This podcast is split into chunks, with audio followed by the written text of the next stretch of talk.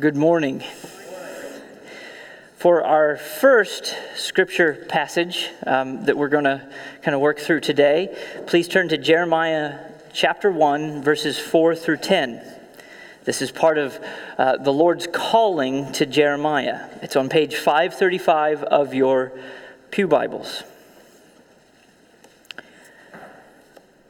Now the word of the Lord came to me, saying, Before I formed you in the womb, I knew you, and before you were born, I consecrated you. I have appointed you a prophet to the nations. Then I said, Alas, Lord God, behold, I do not know how to speak, because I'm a youth. But the Lord said to me, Do not say, I am a youth, because everywhere I send you, you shall go, and all that I command you, you shall speak. Do not be afraid of them, for I am with you to deliver you, declares the Lord.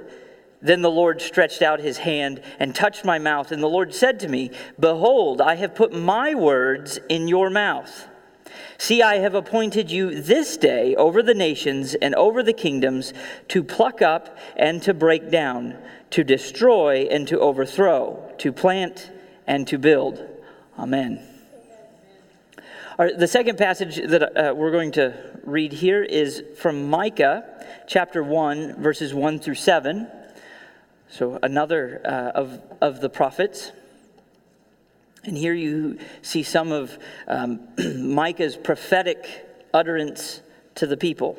So, this is Micah 1, 1 through 7. It's found on page 658 of your Pew Bible. Listen to God's word. The word of the Lord, which came to Micah of Moresheth in the days of Jotham, Ahaz, and Hezekiah, kings of Judah, which he saw concerning Samaria and Jerusalem. Hear, O peoples, all of you. Listen, O earth, and all it contains, and let the Lord God be a witness against you. The Lord from his holy temple. For behold, the Lord is coming forth from his place he will come down and tread on the high places of the earth.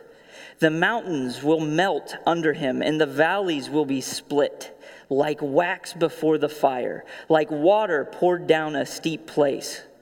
All this is for the rebellion of Jacob, and for the sins of the house of Israel. What is the rebellion of Jacob? Is it not Samaria? What is the high place of Judah? Is it not Jerusalem? For I will make Samaria a heap of ruins in the open country, planting places for a vineyard. I will pour down stone, I will pour down her stones down into the valley and will lay bare her foundations. All of her idols will be smashed. All of her earnings will be burned with fire, and all of her images I will make desolate. For she collected them from a harlot's earnings, and to the earnings of a harlot they will return. Amen. And then this morning, our epistle reading is found in Ephesians chapter 4, verses 11 through 16. Again, that's Ephesians 4, 11 through 16.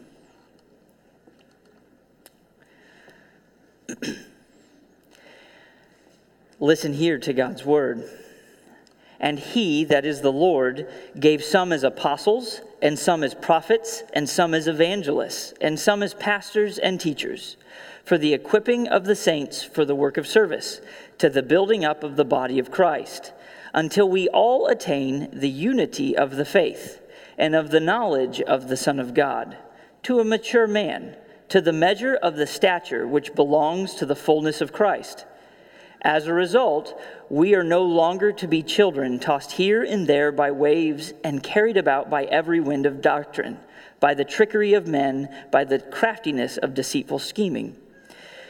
But speaking the truth in love, we are to grow up in all aspects into Him who is the head, even Christ, from whom the whole body being fitted and held together by what every joint supplies, according to the proper working of each individual part, causes the growth of the body for the building up of itself in love. Amen. Now let's take just a moment and bow our heads and meditate upon God's word. Heavenly Father, we come to you in the name of the great prophet, the Lord Jesus Christ, our Redeemer and Lord. We pray as we consider um, your word this morning, as we consider how you have revealed your word and the purpose that revelation has, we pray that our hearts would be opened by your spirit, uh, that our minds would, would gain understanding of your word, and that we would go um, following you in obedience wherever you might lead. Again, we pray this in the name of the Lord Jesus. Amen. Now, this morning does require just a very short introduction. Starting on October 11th, Lord willing, I will be preaching over the course of about six weeks through the book of Amos. And so uh, the sermon today and the sermon in two weeks is going to, to take up themes that are present in the book of Amos. Now, you might ask, why didn't I read from the book of Amos? Well, I don't want to steal my own thunder. No. Uh, uh, none, you know, we're just, we're going to present a couple of ideas. Today, it is called the covenant prosecutor, and in a couple weeks, it will be the day of the Lord. And my hope for these two sermons is twofold. One is I, I hope that it bears fruit when we're looking at the book of Amos, but I also uh, pray that as we look at the Word of God today, that we might grow in our understanding of how the Lord has revealed himself, and that we might grow in obedience to him. Now, even as I, I say this, or even as you, you see that the, type, the topic of today is the idea of a covenant prosecutor, you might wonder what in the world a covenant prosecutor is. I mean, we know that a prosecutor is someone who, who takes collected evidence and he prepares arguments uh, against an accused person. And you know, we sincerely hope that that person doesn't have an axe to grind or, or isn't you know, in some way trying to, to railroad someone or, or, or wrongly convict. Rather, we, we hope that this person is working to bring about a just and equitable society. Well, within the scriptures, there's an idea of a covenant prosecutor, and that's someone that looks at Israel's or the, the people of God's relationship with God. How are they interacting? Just to be clear, we see that the Lord is faithful in all things, and the people are not. And so this covenant prosecutor would act like a prosecutor. He would kind of gather the evidence of the misdeeds of the people, and he would bring it to their attention. He would charge them with it. This covenant prosecutor would, would hopefully present um, the true picture of reality so that the people of God would repent and follow the Lord. Now, most of the time in the scripture, we call these covenant prosecutors prophets. And even then, as we think about the word prophet, we, we sometimes think, well, isn't a prophet someone that the Holy Spirit uses to, to reveal what's coming in the future? That's true. That, that's a huge part of what a prophet does. But we also see that a prophet is used by God to explain what is going on in the world. Uh, you know, explain the, the actions of God and how God is working through his people. And I, I have a little bit of a silly illustration. And if you're in youth fellowship, you've, you've heard it before, but this is not an excuse to fall asleep. Um, if you remember when the Israelites left Egypt, their circumstances were somewhat amazing, right? They were an enslaved people, right? And you remember that they went through dry land. Well, they went through the Red Sea, or rather on dry land in between the two Red Seas. But just in case the, the details are a little fuzzy, I'm, I want to retell them. And I want to introduce to you a character named Fred. Now, if you don't know who Fred is, that's okay because I've just invented him. But Fred is an Ethiopian man. Perhaps he was, you know, at the market in Egypt and he's on his way home. The point is, he's not an Israelite and he's not an Egyptian. And maybe he's standing on a hill, riding his donkey or whatever back home, and, and he, he turns around and he sees this spectacle. And he sees two groups. He sees the mighty Egyptian army. No one can stand in the, Egypt, in, in, in the face of the Egyptian army. He sees the chariots racing around, and then he sees a very massive slow moving group of people on foot with women, children, older people, younger people, and they're weighed down carrying whatever they are. And of course, it's the Israelites. And Fred, probably as he's watching this, would have, would have wondered what was going on because the Israelites are walking right towards the Red Sea. And it turns out that the Red Sea is a pretty long way to swim. And he would have known that the Israelites were going to get stuck on the beach. The Egyptians are going to come and destroy them. Uh, this is, this is as obvious as it could be. But then something odd happened. As the Israelites stepped right at the, the water's edge, the wind came, the waters separated, and the Israelites walked across on dry land. That's something that Fred, the Ethiopian, probably wouldn't have guessed would happen. Now, we see also that he's probably looking at this and he sees that the Egyptians are kind of in confusion, wandering around, but he sees what he'd expect. The, the Egyptians pull it together and they follow the Israelites in between the water, two columns of water, as it were. And he probably would have thought, well, that whole thing with the water was a neat trick, but the Egyptians are going to do what the Egyptians are going to do, and the Israelites are going to die. But then, mystery of mystery, the waters close in on the Egyptians, and Israel is saved. That would have been a pretty amazing story that, that Fred would have seen, you know, that he's seen these actions happening. And as he went home to his people, he'd have been able to tell them some pretty cool things, but he would have missed the main point. Let me explain. He, he would have been able to talk to them about God's glory and awesome power. He'd have been able to talk to them about this thing that happened, but he wouldn't be able to tell why. We know why because we have the book of Exodus. We have, we have God's revelation of what he was doing, that he was delivering his people out of captivity. We know that the Egyptian army, which probably would have beaten most other earthly armies, with all of its God, could not have stood in the presence of the living and true God who made the heavens and the earth. That's what Exodus tells us. That's, what, that's why when we read Exodus and we read this account, the good and right response that Fred wouldn't have known is to worship the Lord and to follow him right?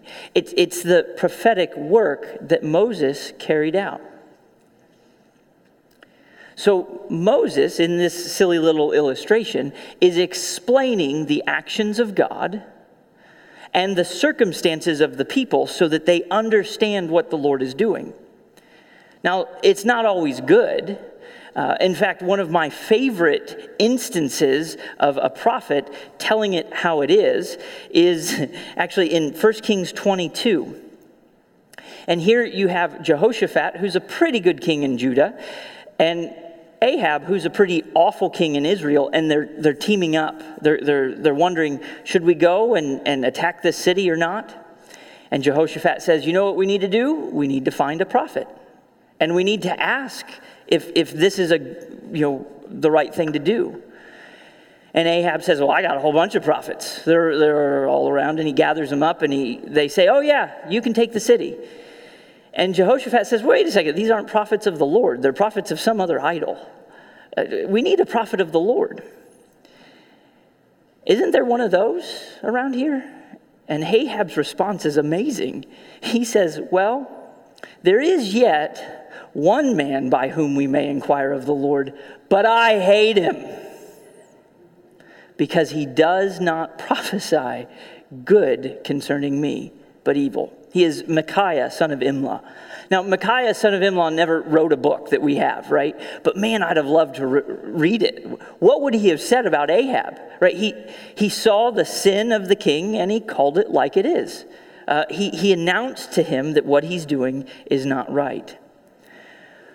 Well, this morning we're going to look at Jeremiah's calling and, and some of the other works of the, the, the other words of the prophets. And we're going to see that the Lord is using Jeremiah throughout his life and ministry to proclaim what is going on in Judah. He, he's, he's giving an interpretation of history and how the people are wayward. And guess what? Jeremiah's ministry is the same today as it was nearly 2,500 years ago. as we consider the prophets this morning, we need to remember that we have been, we need to remember that they have been called by the Holy Spirit to speak for the Lord. And we need to listen to them and follow wherever they lead. Look with me again at verses 4 and 5 of Jeremiah chapter 1. It says, Now the word of the Lord came to me, saying, Before I formed you in the womb, I knew you, and before you were born, I consecrated you. I have appointed you a prophet to the nations. Now, don't miss this calling. The Lord is announcing to him before his birth that he's been consecrated to this task of being a prophet. And as you think about that, uh, probably Ephesians 1, uh, verse 4 is, is somewhere in the back of your mind. It says, and this is uh, per, you know, for all believers, it says, just as he chose us in him, that's as the Lord chose us in him before the foundation of the world, that we would be holy and blameless. Jeremiah is chosen in sort of the same way that we were, namely before we're born. Now, to be clear, we're not all chosen to be prophets like Jeremiah was a prophet, uh, but nonetheless, we need to recognize that the Lord has a calling on our life in a similar way as his calling upon Jeremiah's. And we see the way in which Jeremiah is to serve. And if you, you look at verse 10, you, you read this. The Lord is speaking here, and he says, See, I have appointed you this day over the nations and over the kingdoms to pluck up and break down, to destroy and to overthrow, to build and to plant. That's a mighty activity. That's a, that's a mighty calling. You know, as I think about that, I, I have a certain amount of incredulity. How could one weepy prophet from Judah break down nations. Now, I know that he's not like, he doesn't have his own sword and is going single handedly against, say, the Assyrians or the Babylonians or whatever, but I, that seems odd. But then I recognize what the Lord says to him, and this is in verse 9. The Lord stretched out his hand and touched my mouth, and the Lord said to me, Behold, I have put my words in your mouth. So, Jeremiah, when he's speaking, when he's speaking to, to throw down and to, to raise up, it's not of his own authority, it's of the Lord's. It's not his, um, his own might or his own wit or his own strength. It is the Lord literally putting the Lord's words into his mouth. That's what gives him authority, and that's what, what allows him to speak truly about what is going on in the world. And he serves as the Lord's judge in some manner over the nations, starting with Israel and Jerusalem. Now, as we read Jeremiah, you may know that life is not always smooth for him. In fact, uh, he spent some time even at the bottom of a cistern, which I imagine would have been great fun. Um, but we see that the Lord delivers him through it. And the Lord even speaks through Jeremiah right up until the Babylonians come and take the nation of Judah into exile. And as I reflect on that, one is I, am reminded of God's faithfulness to deliver, but at the same time, I'm, I think that must have been depressing to watch the people go away as you warned them that it would happen. Um, if I thought that was bad, I think Isaiah might be even worse. When Isaiah was called by God, the Lord said, Go to this people, talk to them about their sin, but they're not going to understand. That sure sounds like an awful way to start your career as a preacher.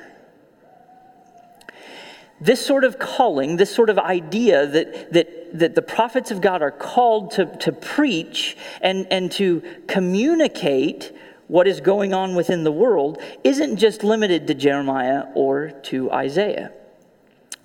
We, we, we can look at any of them, really. Um, but this morning, I want to look just a little further at Micah. We don't have his calling, but we see the fruit of it uh, in, in those first seven verses of Micah 1. And he writes in verses 2 and 3 Hear, O people, all of you. Listen, O earth, and all it contains. Let the Lord God be a witness against you, the Lord from his holy temple. For behold, the Lord is coming forth from his place. He will come down and tread on the high places of the earth. Micah here is calling all of the nations, not just Judah and Israel, to listen up and to take heed. He's announcing that the Lord is going to come down from his throne. He's going to come down as a witness. And just think about that for a moment. The Lord who knows all and sees all is going to come down as a witness against the people. I would say let your heart quake a little bit. When I think that the Lord might be coming against me with all of the sin that I know that I've committed, and He knows that I've committed far more than I do, I just think, I'm undone. Micah goes so far as to tell us that the mountains will melt under the Lord. And that might seem like an odd turn of phrase, but, but what's going on is that the Lord is coming to smash the altars, which are often on mountain places. That means he's going to crush the sources of sinful worship in the nations. And if the people don't repent, he's going to crush them alongside their altars. He even then pushes it a little further, not just against the nations, but uh, Israel and Judah specifically. He writes in verse 5 What is the rebellion of Jacob or Israel? Is it not Samaria? What is the high place of Judah? Is it not Jerusalem? Now, as we think about these questions, we, we might remember okay, yes, so Solomon died, he had a son. The son was not, uh, uh, he did not follow good counsel, and so the nation was split in two. And we might remember that the, the northern kingdom, they set up altars immediately, and they began to worship something other than God immediately. And so it's no wonder that Micah is saying that's not right. But we would say, well, wait a second, why is he judging Judah so harshly? Why is he calling Jerusalem a high place or an altar or, you know, a place of idol worship? And the answer is for, for you know, at, at this point we don't know exactly what has happened, but the worship of God in Jerusalem has gone astray. The people no longer honor the Lord. Perhaps it's his law that they've cast off. Perhaps they are not caring for orphans and widows. Perhaps they're worshiping other gods alongside of the Lord. We don't know fully, but we know that by the time of Micah, the Lord has had enough and is calling the people to repentance. He's serving as a prosecutor, saying, These are your sins, and this is the judgment. The, under, the underlying assumption is that the people are to repent. Now, as we think about that, we might say, all right, uh, does this still happen today? Right? Um, do we still see the prophets functioning in this sort of way today? How does, how does Jeremiah or Micah or Isaiah or Micaiah, for that matter, help me? Well, the, the short answer is that yes, the Holy Spirit is still speaking through those prophets to us today. And I'll give you um, a, an example. How many times have you read through a portion of the scripture and you said, hey, I've never read this before? But you know that you have, right? You might have read it 10 times or 50 times or 100 times or 1,000 times, but you see something new that you never saw before. I've checked, the words didn't change, right? What's going on? It's that the Holy Spirit is working through the Word of God to refine you in ways that you have not yet experienced. So the ministry of Jeremiah, the ministry of Micah, continues today. What should we do? Well, to start, we need to be reading our Bibles. Whether it's a few verses or many chapters a day, we need to be in them reflecting on them, meditating on them, recognizing that the Holy Spirit is speaking through them to us. But beyond speaking through the Word of God, we also need to recognize that the Lord is continuing to speak through people. Now, I want to be careful here. Uh, you, I'm not saying that, that we have prophets in the same way that we had Jeremiah or Isaiah, right? We don't, we don't seek to go into the hills of Telford to find a prophet there, to inquire of him of the Lord, and, and then take his revelation and put it at the back of the Bible as part of the Newest Testament. We believe that the Bible is closed, right? Or the, the, the canon is closed, that we're not going to add to it. But nonetheless, we need to recognize that the Lord does speak through other people. And I'll give you a couple of examples. One, how did you come to know the Lord? My guess is either somebody shared the gospel with you, or you might say, Well, I was brought up in a Christian home and, you know, I just always believed. But I got news for you. If you grew up in a Christian home, somebody else shared the gospel with you. Probably a pastor, probably a church member, probably a family member, probably all of them throughout your life. Right? The Lord uses people to communicate the gospel.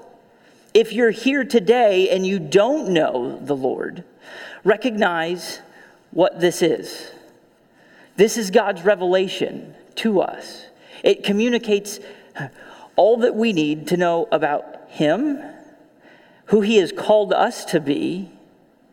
And unfortunately, from cover to cover, it shows that we're sinners in need of salvation.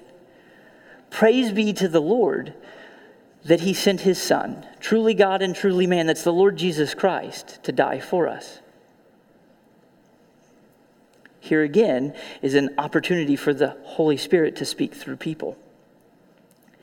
The second example um, is from my own household, um, and, and, I'll, and I'll, I guess, warn you at the outset that my daughter, my beloved daughter, Naomi, um, could probably be a spy.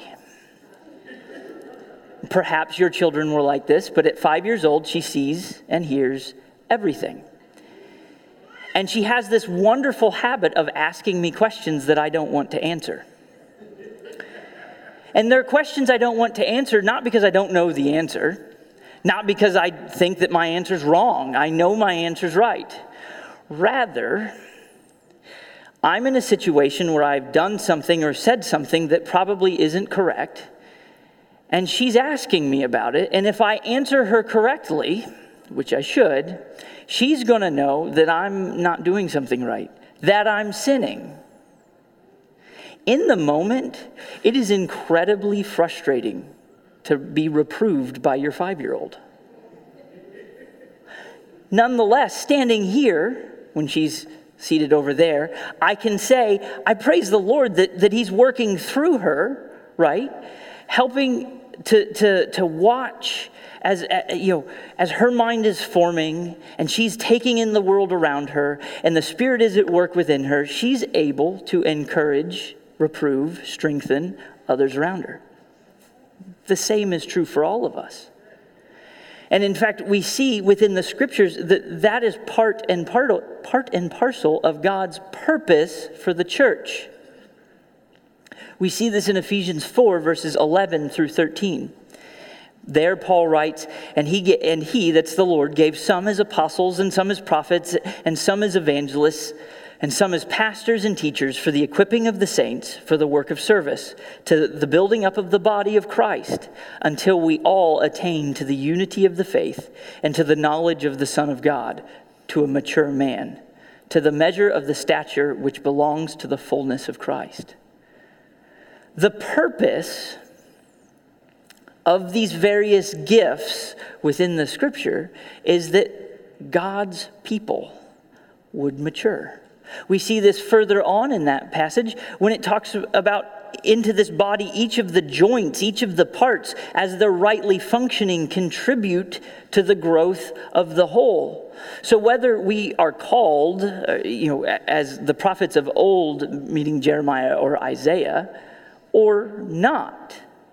We are part of the body of Christ, and we are to serve that body and encourage one another, helping each other grow into maturity. Now, how does this happen? I mean, how are we to, to, to think about this?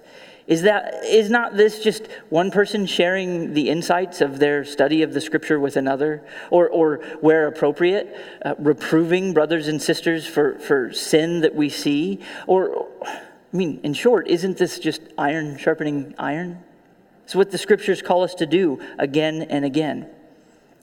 Now, in order for this, um, we need to recognize that, that we need to be people of the book right? We need to be people who are in the Word of God, letting the Word of God speak to us as we engage other people.